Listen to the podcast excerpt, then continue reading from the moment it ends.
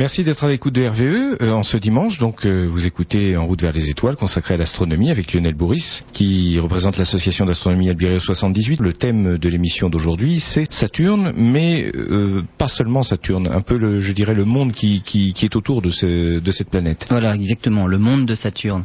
Alors, ce qu'il faut vraiment avoir à l'esprit, c'est que quand on dirige un instrument, même d'amateur, vers Saturne, on voit quelque chose de magnifique. C'est-à-dire, c'est pas juste des super images, on les voit à la télé, sur des posters faits par des gros télescopes. Non, on voit les anneaux parfaitement bien avec le moindre instrument d'amateur. Une petite lunette, on voit les anneaux sur Saturne. Alors, faut pas qu'elle soit trop petite, hein. La petite lunette de Galilée ne lui a pas permis de déterminer que c'était des anneaux qu'il voyait. Parce qu'il y a de toutes dimensions dans les anneaux, hein. Alors, voilà, les anneaux sont quand même assez grands, mais Galilée a cru que c'était une planète triple. Il n'a pas bien vu que c'était un anneau qui faisait le tour de la planète. Mais enfin, maintenant, avec la qualité des instruments, le moindre instrument permet de distinguer parfaitement les anneaux.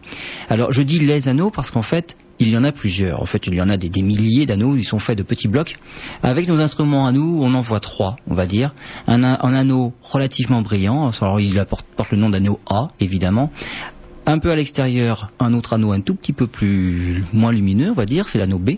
Et entre l'anneau A et la planète, donc vers l'intérieur, un anneau, alors vraiment très très très fin, qu'on peut voir avec tout simplement nos meilleurs télescopes, l'anneau C, on l'appelle l'anneau de crêpe. Donc on voit ces trois anneaux-là. Qu'est-ce que l'on observe dans ces anneaux ? Eh bien, entre le A et le B, il y a une division. C'est une bande de 5000 km de large dans laquelle, en fait, il n'y a presque rien. Alors, c'est pas complètement vide, parce que les sondes en orbite autour de Saturne nous ont révélé qu'il y avait quand même de la matière, mais une matière beaucoup moins épaisse, beaucoup moins dense, et ça nous renvoie pratiquement aucune lumière, et on voit d'ailleurs la planète à travers. Et donc, cette bande de 5000 km qui a été découverte par Jean-Dominique Cassini, eh bien, porte le nom de la division de Cassini. Et alors, on l'observe, quand on a des conditions qui nous le permettent, on voit la division de Cassini sur tout le tour de l'anneau, c'est magnifique. Et alors on a un petit challenge entre astronomes amateurs, c'est pouvoir voir une division encore plus petite, et celle-là à l'extérieur de l'anneau B, la division d'Encke, et elle est beaucoup plus petite, mais ceux qui arrivent à la prendre en photo, alors c'est vraiment, ce sont des cracks. Il y en a certaines qu'on n'a pas encore observées ? Alors bien sûr, il y a plein de divisions. Alors les seules abordables maintenant sont par les sondes qui sont autour de Saturne, et en l'occurrence la sonde Cassini qui est actuellement. Mais sinon, donc, on ne voit que ça avec nos télescopes. Alors, l'anneau, puisque réellement on voit l'anneau avec n'importe quel instrument, on va en parler un petit peu. Cassini nous a apporté des précisions sur la formation de l'anneau. C'est-à-dire qu'il y a deux choix dans la formation de l'anneau. Soit c'est quelque chose, un bloc de roche ou des blocs de roche qui n'ont pas pu s'assembler en satellite, qui étaient déjà à cet endroit-là, soit c'est quelque chose qui a éclaté en passant trop près de la planète.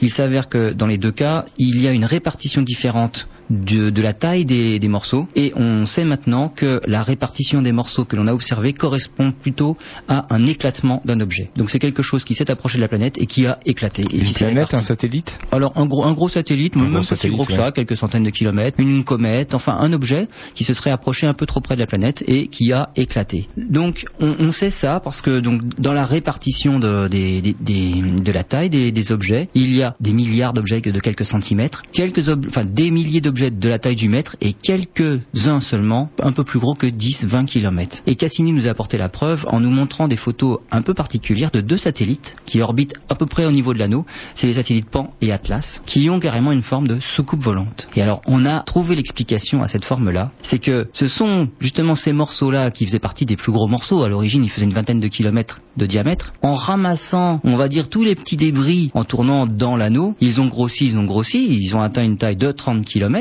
Mais comme l'anneau s'est aminci au fur et à mesure que les débris orbitaient, finalement ils ont fait le ménage, mais simplement au niveau de leur équateur. Et ils n'ont ramassé des morceaux que sur l'équateur, et donc ils n'ont grossi qu'au niveau de l'équateur.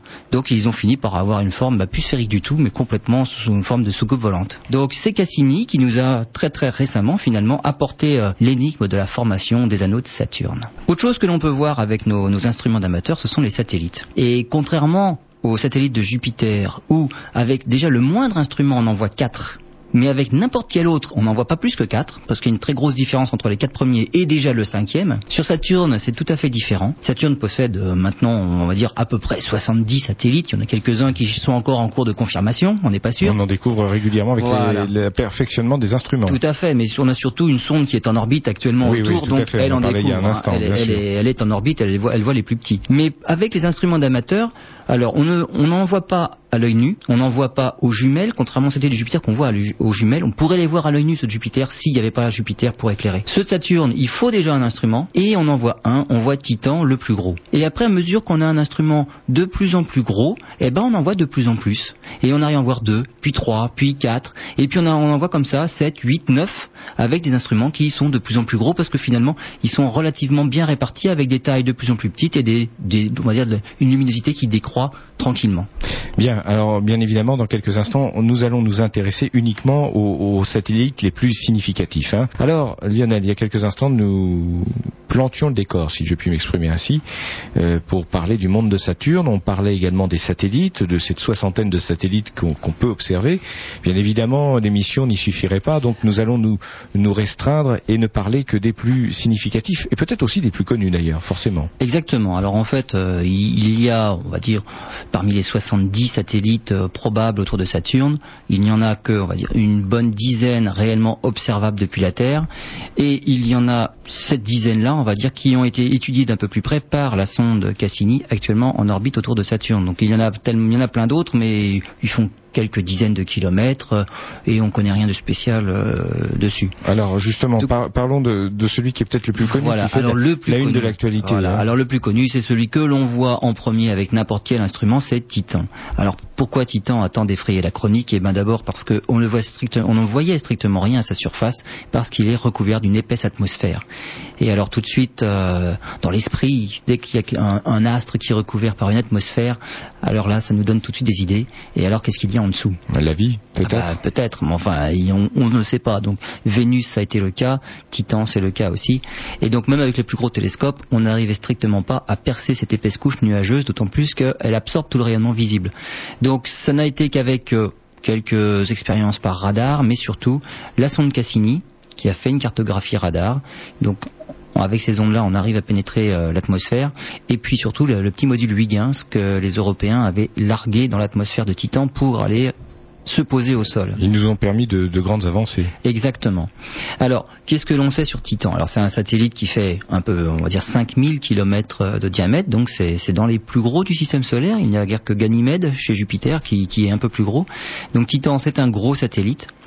Titan n'est pas assez gros toutefois pour retenir son atmosphère. Et pourtant, il y en a toujours. Alors, il y en a toujours, parce que pour retenir une atmosphère, il faut que la force de gravité, donc qui est due simplement à la masse de l'objet, soit suffisante pour ne pas que les molécules d'atmosphère, qui sont justement les plus volatiles, puissent s'échapper simplement dans l'espace. Et bien, Titan fait partie de ces astres-là qui ont bien une atmosphère, mais qui n'ont pas la masse suffisante pour pouvoir la retenir.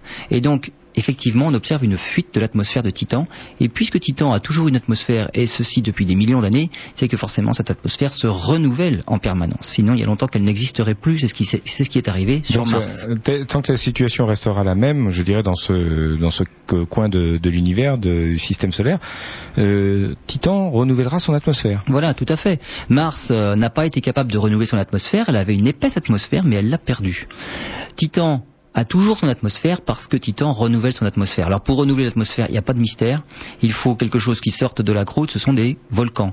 Alors sur Titan, vu la distance de la planète, enfin du satellite de la planète Saturne ou du satellite Titan par rapport au Soleil, il fait vraiment pas bien chaud, et donc on est carrément dans les températures négatives, moins 160, moins 180 degrés.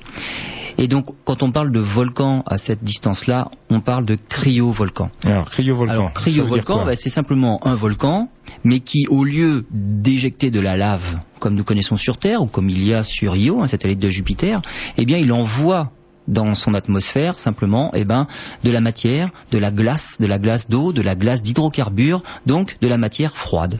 Voilà pourquoi on appelle ça des cryovolcans. Et c'est ce qui sort réellement de cet intérieur-là de Titan, qui va renouveler l'atmosphère, qui fuit continuellement. Alors elle est composée de quoi justement, cette atmosphère ? Alors l'atmosphère est quand même nettement différente de celle de la Terre, et il y a surtout beaucoup d'hydrocarbures. Donc on y trouve du méthane, on y trouve de l'éthane, il y a des réactions chimiques avec le soleil, et donc c'est pour ça que l'on observe avec le méthane et l'éthane comme un cycle que l'on a sur Terre le cycle de l'eau. C'est la même chose, le même phénomène, sauf voilà, avec des hydrocarbures. Voilà, exactement. On a réellement ce cycle-là, donc cette évaporation du liquide qui passe dans l'atmosphère, qui se recondense et qui se retransforme en liquide. Donc on a ce cycle-là, mais pas de l'eau, mais l'équivalent, mais avec des hydrocarbures, au niveau de Titan. On a observé, lorsque le petit module Huygens est descendu à la surface de Titan, on a observé des fleuves, des rivières. Alors, peut-être pas des fleuves liquides qui coulent toujours, mais en tout cas, on a observé des lacs, des mers aussi. Alors, on a observé des lacs, mais on a observé ce qui restait de fleuves. Alors depuis, on continue, Cassini passe régulièrement au-dessus de Titan et prend des photos de plus en plus précises. On a des lacs. Il y a des lacs dans l'hémisphère nord, des grands lacs d'éthane et de méthane liquide, parce qu'il y fait froid. Alors on a calculé qu'avec...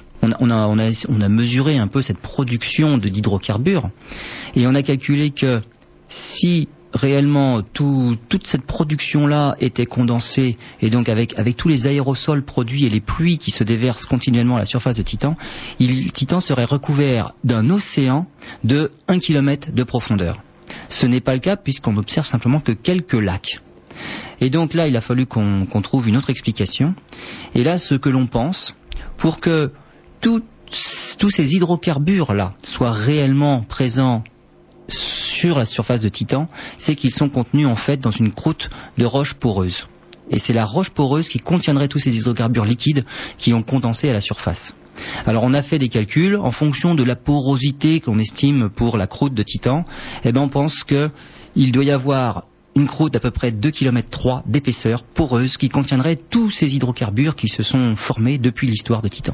Bref, des carburants et des combustibles pour des milliers d'années. Ah ben là, oui, là, pour le coup, il y a de quoi faire. Alors, juste une petite question. Est-ce que ce cycle qui ressemble à celui de l'eau, mais qui est à base d'éthane et de méthane, permettrait à une forme de vie particulière, adaptée, de se développer ? Ah ben, pourquoi pas ? On va dire pourquoi pas, puisque les hydrocarbures sont quand même à base de carbone et d'hydrogène, et c'est quand même les constituants de base de la vie. Je pose cette question parce que souvent dans nos émissions, vous avez souvent rappelé que la base, les éléments essentiels à la vie, c'était notamment l'eau, l'oxygène, etc., etc. Voilà. Donc là, ce n'est pas le cas. Il n'y a pas de l'eau, mais il y a du liquide. Il y a du liquide et il y a surtout les atomes fondamentaux, donc le carbone, l'hydrogène, probablement de l'oxygène, puisque de toute façon il y a un peu de tout.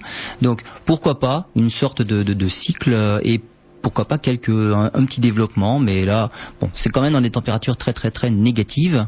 On s'attend peut-être pas forcément à trouver grand chose à ces températures-là, en tout cas. Peut-être en profondeur sous la surface, mais ça va faire partie des recherches scientifiques, des explorations. Voilà, exactement. Donc Titan, il y a beaucoup de questions qui ont surgi depuis l'exploration de Titan par Asmund Cassini et le module Huygens, et évidemment on espère bien y retourner pour pouvoir répondre à toutes ces questions-là. Lionel, on a commencé il y a quelques instants à parler du principal satellite, en tout cas le plus connu de Saturne, c'est Titan, et le plus gros. Il y en a d'autres, bien sûr, qui portent d'ailleurs des noms assez intéressants, notamment celui d'Encelade. Encelade, oui. Alors Encelade n'est pas le deuxième plus gros en fait, donc c'est pas sa taille qui a fait son intérêt, c'est surtout sa composition. Il est recouvert d'une croûte de glace. Et alors, comme autour de Jupiter, il y en a un tout glacé aussi, c'est Europe. Quand on voit de la glace, et notamment de la glace d'eau, alors là, l'imagination devient débordante. Et donc, c'est un satellite tout à fait intéressant. Et la NASA a régulièrement programmé des survols d'Encelade pour pouvoir l'étudier d'un tout petit peu plus près à chaque fois. Donc, en fait, la sonde Cassini en orbite autour de Saturne, on peut légèrement modifier sa trajectoire de manière à l'amener régulièrement au passage des satellites que l'on veut étudier. Donc on modifie toujours un petit peu sa trajectoire, elle est toujours en orbite autour de Saturne bien évidemment, mais on peut légèrement faire ce que l'on veut avec la trajectoire, et elle passe plus ou moins loin de la planète, plus ou moins près des satellites, et comme ça on les étudie les uns après les autres. Et Encelade, donc je l'ai dit, c'est un satellite qui est plus petit, il fait que 500 km de diamètre. Oui, mais qui est surprenant, là vous allez nous en parler, c'est surprenant ce qu'on y trouve. Alors voilà, il a une croûte, alors il a vraiment une croûte glacée, et surtout ce que l'on a observé, alors les premières observations du côté du pôle sud de cette gigantesque banquise, ce sont 4 gigantesques crevasses dans la glace. Alors on a appelé ça les griffes de tigre, parce que c'est vraiment comme si c'était une patte de tigre qui avait griffé la surface. Par la suite, à l'occasion de survols successifs, on a pu mesurer la température au sol, donc en passant comme ça, et on s'est rendu compte que au niveau des griffes, donc des crevasses, la température était légèrement supérieure qu'aux alentours sur la surface. Donc ce qui veut dire qu'il se passait quelque chose d'un tout petit peu plus chaud au niveau des... Enfin, tout étant relatif par ailleurs, hein, bien évidemment. Oui, quelques dizaines de degrés de plus, mais c'est très froid, hein, on est quand même assez loin du système du Soleil, hein, 1,5 milliard de kilomètres, mais c'est quand même plus chaud quand on fait une observation thermique du satellite. On se rend compte que ces quatre griffes-là, eh bien, sont plus chaudes que la surface. Depuis, on a observé, et même c'était une image qui était assez impressionnante à regarder, c'est... La sonde Cassini a photographié Encelade, mais on va dire à contre-jour, c'est-à-dire du côté obscur. On est du côté de la nuit et on prend Encelade et on voit les geysers qui, eux, sont éclairés par le soleil de l'autre côté. Et donc on s'est rendu compte qu'en fait, la position des geysers correspondait exactement à la position des griffes. Donc, non seulement au niveau des crevasses, des quatre crevasses, c'est beaucoup plus chaud, mais au niveau des crevasses, il y a une éjection de matière. Donc il y a des geysers actifs sur Encelade. Donc c'est un petit satellite toujours actif. Moi, ce qui me surprend, c'est que d'une part, il y a des geysers sur un satellite qui fait un diamètre de 500 km, ce qui est très modeste. Et puis en même temps, donc, qu'on sous-entende qu'il y existe sans doute une poche d'eau liquide sous pression. Alors, sur un petit corps céleste de cette dimension. Alors là, c'est surprenant. Alors, qu'il y ait une activité sur un corps, ça peut exister sous deux formes. Soit le corps est suffisamment massif pour produire sa propre, on va dire, activité géologique, activité tectonique, comme la Terre par exemple, elle est en train de se refroidir, il faut bien que cette chaleur-là s'évacue par quelque part. Soit le corps est trop petit et il n'a plus assez de chaleur pour pouvoir percer la croûte et ça devient un astre mort. Là on a un satellite petit et il y a toujours une activité. Eh bien ça vient d'un phénomène extérieur, c'est qu'il est trop près de la planète, on va dire il est suffisamment près de la planète, et c'est les effets de marée de la planète qui déforment le satellite. Ça le malaxe en fait. Voilà, exactement, hein, ça malaxe si le satellite. Un pâté, de la pâte à modeler, puis sans arrêt, du fait de la proximité avec Saturne, eh bien ça déforme. C'est modelé. Voilà. Ça déforme, voilà. Et donc c'est ça qui fait que l'intérieur du satellite est chauffé, est toujours chauffé par les forces de marée, c'est vraiment les forces de frottement qui tiraillent le satellite, puisque à l'intérieur c'est chaud, et à l'extérieur c'est de la glace.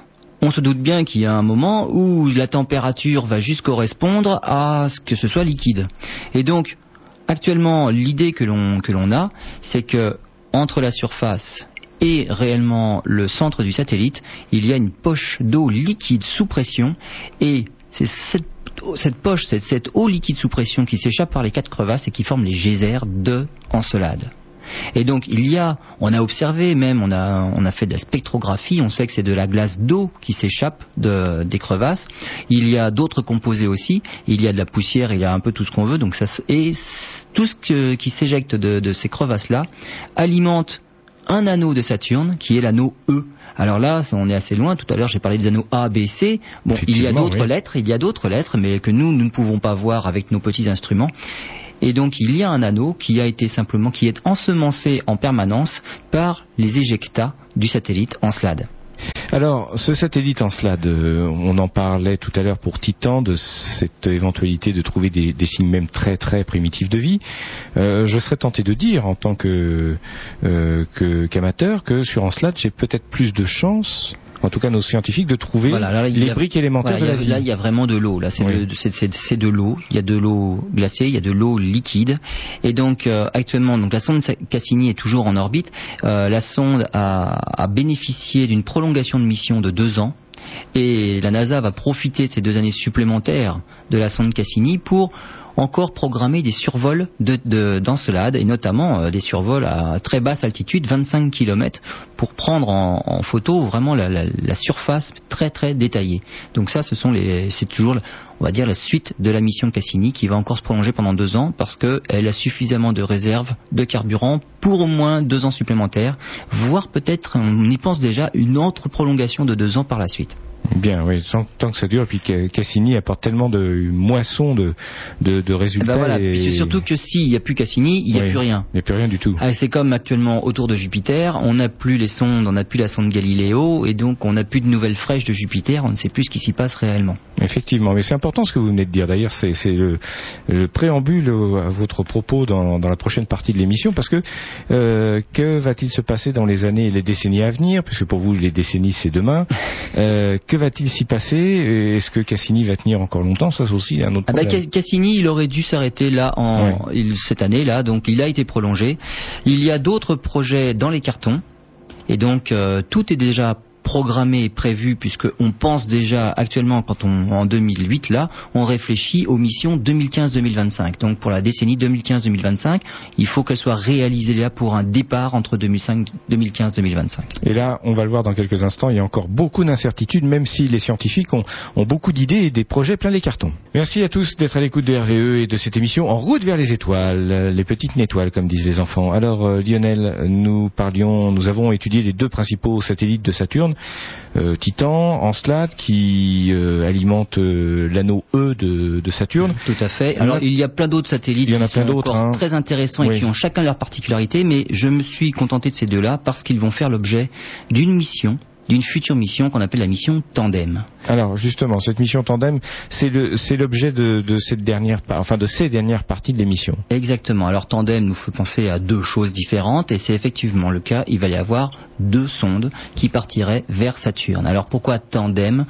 Tandem, c'est Titan and Encelade Mission, et ça fait Tandem.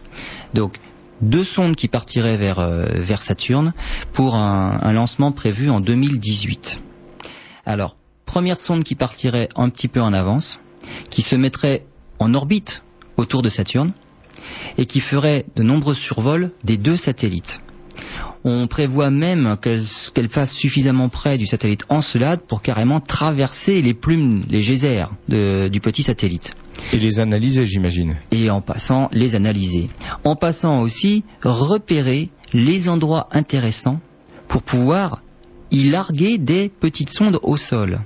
Et donc, en étant en orbite autour de Saturne, en passant à proximité d'Encelade régulièrement, on regarde où on pourrait lancer les petits pénétrateurs et on largue des pénétrateurs sur la surface d'Encelade. Alors, les pénétrateurs, ce serait pour un examen plus approfondi de la surface. Il y a aussi utilisation d'un radar pour analyser cette croûte de glace en profondeur et puis essayer justement de déterminer l'origine de ces geysers. Vraiment l'origine, mais sûre.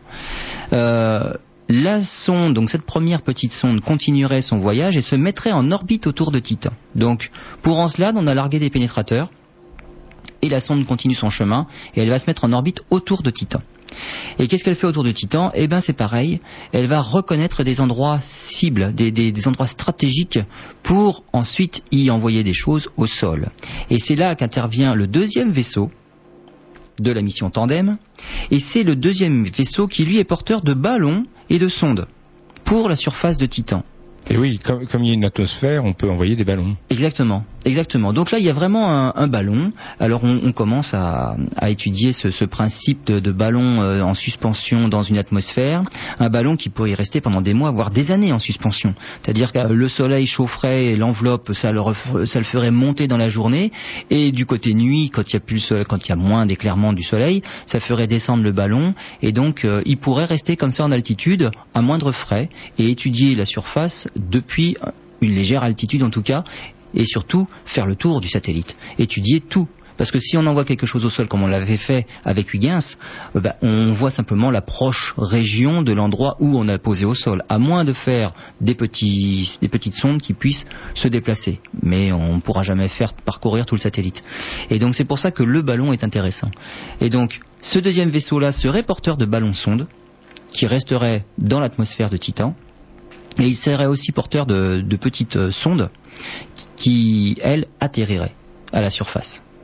Donc, avant ça, il faut que le premier des orbiteurs puisse déterminer les endroits les plus intéressants. Alors, le but, c'est de faire une cartographie complète du satellite à moins de 100 mètres de résolution.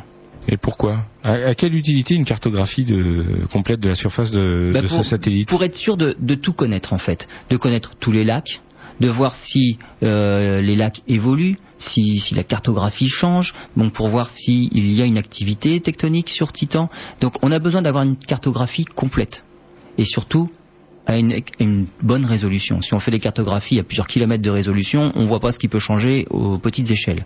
À 100 mètres de résolution, on peut voir l'évolution du satellite, d'autant plus qu'il est toujours actif.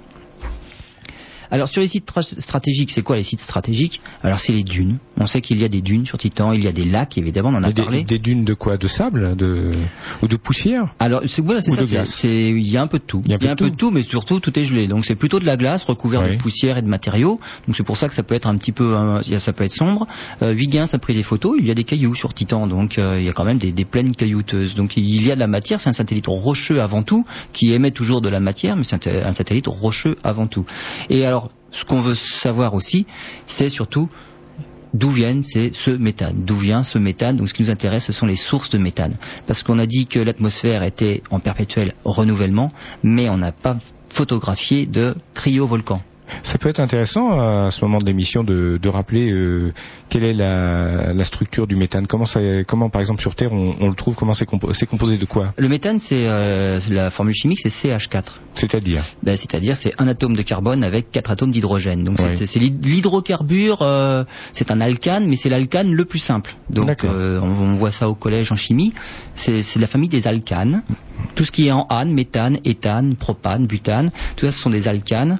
Et bien le méthane c'est le premier avec un seul atome de carbone qui se lie avec 4 atomes d'hydrogène. Donc c'est l'hydrocarbure le plus simple, l'alcane le plus simple. Alors en décrivant ainsi, on a peut-être trouvé déjà une partie de la réponse, de la solution, savoir d'où ça vient, parce que après tout l'hydrogène on en trouve partout dans l'univers, du carbone aussi. Oui, non, je dis pas ça, je parle des sources. On sait bien que le méthane il y en a forcément, puisque bien sûr. Mais surtout c'est l'origine. Où sont ces cryovolcans ? On ne l'a pas photographié. D'accord. Cassini qui est actuellement en orbite autour de Saturne et qui passe régulièrement au-dessus de Titan, n'a pas encore réussi à nous montrer en direct des panaches, alors quoique, peut-être que si sur certaines photos, on a quelques doutes, mais on voudrait justement être sûr de ça. Mmh. Comme sur Mars, on sait où sont les volcans, ils sont tous éteints. D'accord. Sur Io, on sait où sont les volcans et on les voit en activité. Sur Encelade, il y a des geysers, on sait exactement où ils se trouvent. Mais sur Titan, on n'est pas sûr de la localisation de ces cryovolcans qui sont forcément en activité, puisque l'atmosphère se renouvelle toujours. C'est ça qu'on voudrait savoir. D'accord, j'ai mieux compris. Ça veut dire qu'on n'est pas, éventuellement, il y a un petit doute qui subsiste. Mais bien sûr, et c'est pour ça qu'on a besoin de ce ballon-là, de plateforme justement dans l'atmosphère, pour faire le tour du satellite et pour être sûr de la localisation et de faire des cartes précises. Là, il y a un volcan, là, il y a un lac de telle taille, et réellement, on connaîtrait la cartographie de Titan, mais alors sur le bout des doigts. Alors, non seulement on voudrait savoir comment se trouve l'atmosphère, évidemment on va analyser la composition de l'atmosphère, la cartographie de la surface, mais aussi la structure interne. Alors est-ce qu'il y a un champ magnétique ? Là, c'est la question. Pour l'instant on ne sait pas, on pense que non. Étudier la sismicité puisqu'il est géologiquement actif, et comme il est actif il doit y avoir des séismes. Donc on veut étudier cette sismicité et quelque chose d'important, le tremblement de terre. Et ça c'est important parce qu'en fait, quand on étudie un tremblement de terre, ça nous donne directement, enfin pas très très précisément, mais quand même, la structure interne. On n'est pas obligé de creuser pour savoir ce qu'il y a à l'intérieur. Simplement en étudiant les ondes sismiques et comment elles se réfléchissent, on peut déduire la structure interne du satellite. Et puis on va essayer de trouver quelque chose de très particulier. On va en parler dans quelques instants. Dernière partie de cette émission consacrée au monde de Saturne. Alors nous étions en train de parler avec Lionel des missions, notamment de la mission Tandem qui est prévue, le lancement en est prévu en 2018, c'est bien ça ? Exactement. Il y a quelques instants, on parlait de ce qu'on espérait y trouver. On en était à l'étude de la structure interne de Titan, si je ne me trompe pas. Voilà. De l'existence ou non d'un champ gravitationnel et magnétique. Voilà, donc de savoir s'il y avait des tremblements de terre, si on peut s'exprimer ainsi sur cette planète, et on espère y trouver des choses très précises. Alors, quand je disais que l'étude des ondes sismiques est très importante, ça nous donne accès directement à la structure interne du corps, et donc ça nous permettrait de savoir s'il y a un noyau rocheux, quelle est sa taille, quel est son état, et surtout s'il y a un océan d'eau liquide éventuelle. Il y en a sur Encelade, l'eau il y en a partout dans le système solaire sous différentes formes de glace, liquide si l'intérieur est suffisamment chaud. Et donc cette étude des ondes sismiques nous permettrait de savoir s'il y a une poche d'eau liquide, simplement parce que l'eau ne réfléchirait pas de la même façon les ondes que s'il n'y a pas d'eau. Donc c'est réellement là, c'est de la géométrie, c'est de structure des matériaux, mais quand il y a un séisme quelque part, mais quel que soit l'endroit, hein. Donc le séisme qu'il y a eu en Chine dernièrement, là, si on l'enregistre ici en France, eh bien les ondes ne sont pas venues directement de Chine en France, mais il y en a une bonne partie qui est passée à l'intérieur de la Terre, qui s'est réfléchie sur le noyau de la Terre et qui a été rayonnée partout. Et c'est pour ça que les sismographes détectent les séismes, quel que soit l'endroit où ils se trouvent sur Terre. Ah, c'est pour ça, d'accord. Parce que ça passe par l'intérieur, oui. C'est réfléchi à l'intérieur. Une caisse de résonance. Exactement. Et la caisse de résonance dépend directement de la composition de ce qu'il y a à l'intérieur. En taille, en composition, en tout ce que vous voulez.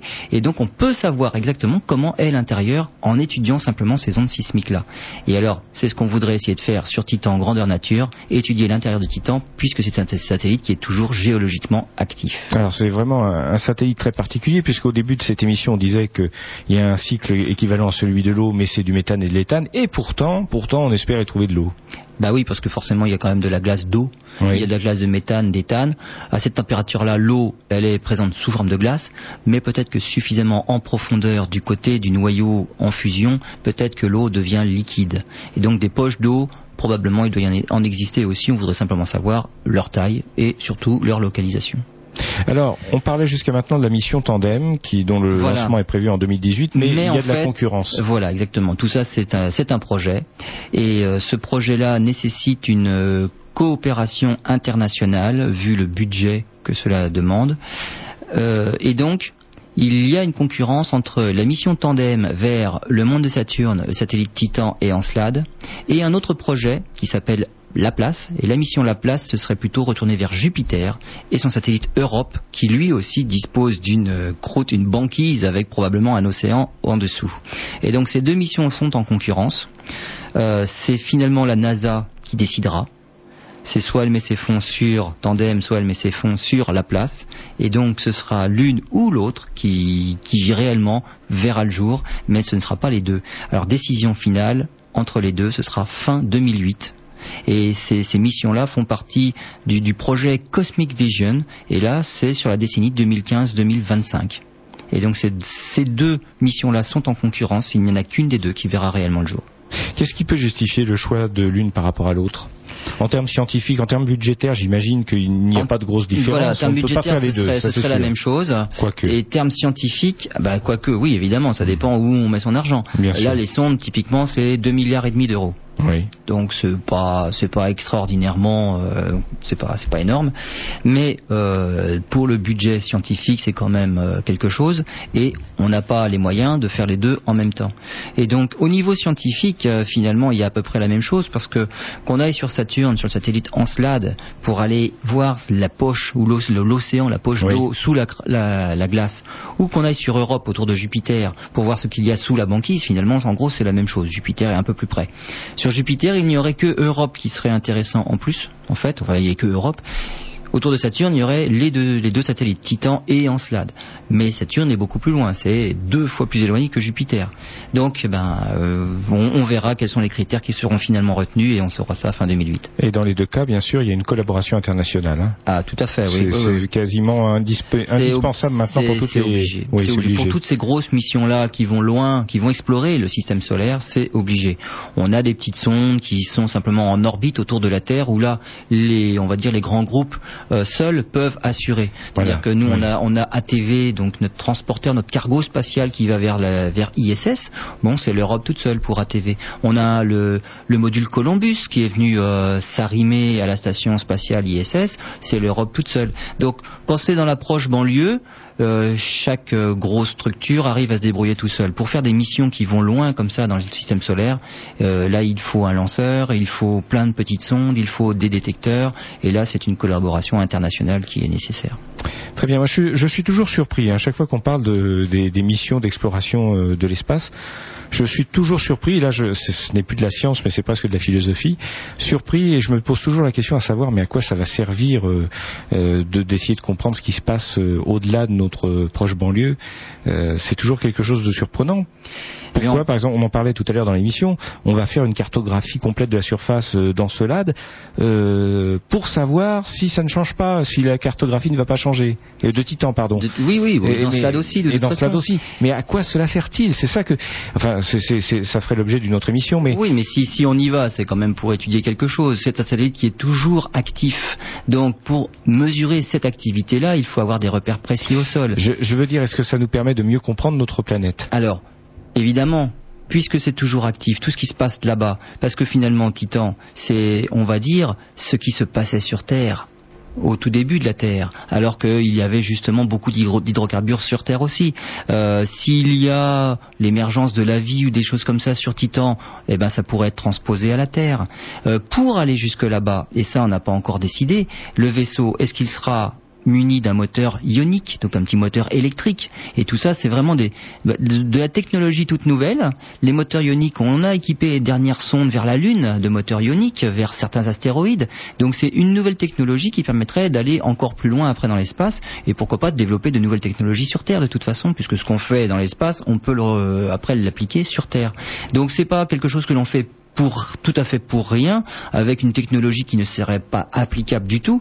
Non, c'est vraiment des recherches qui ont des retombées quand même pour nous plus tard. Voilà, c'est ce que je voulais vous entendre dire pour conclure cette émission. Merci Lionel, à la semaine prochaine.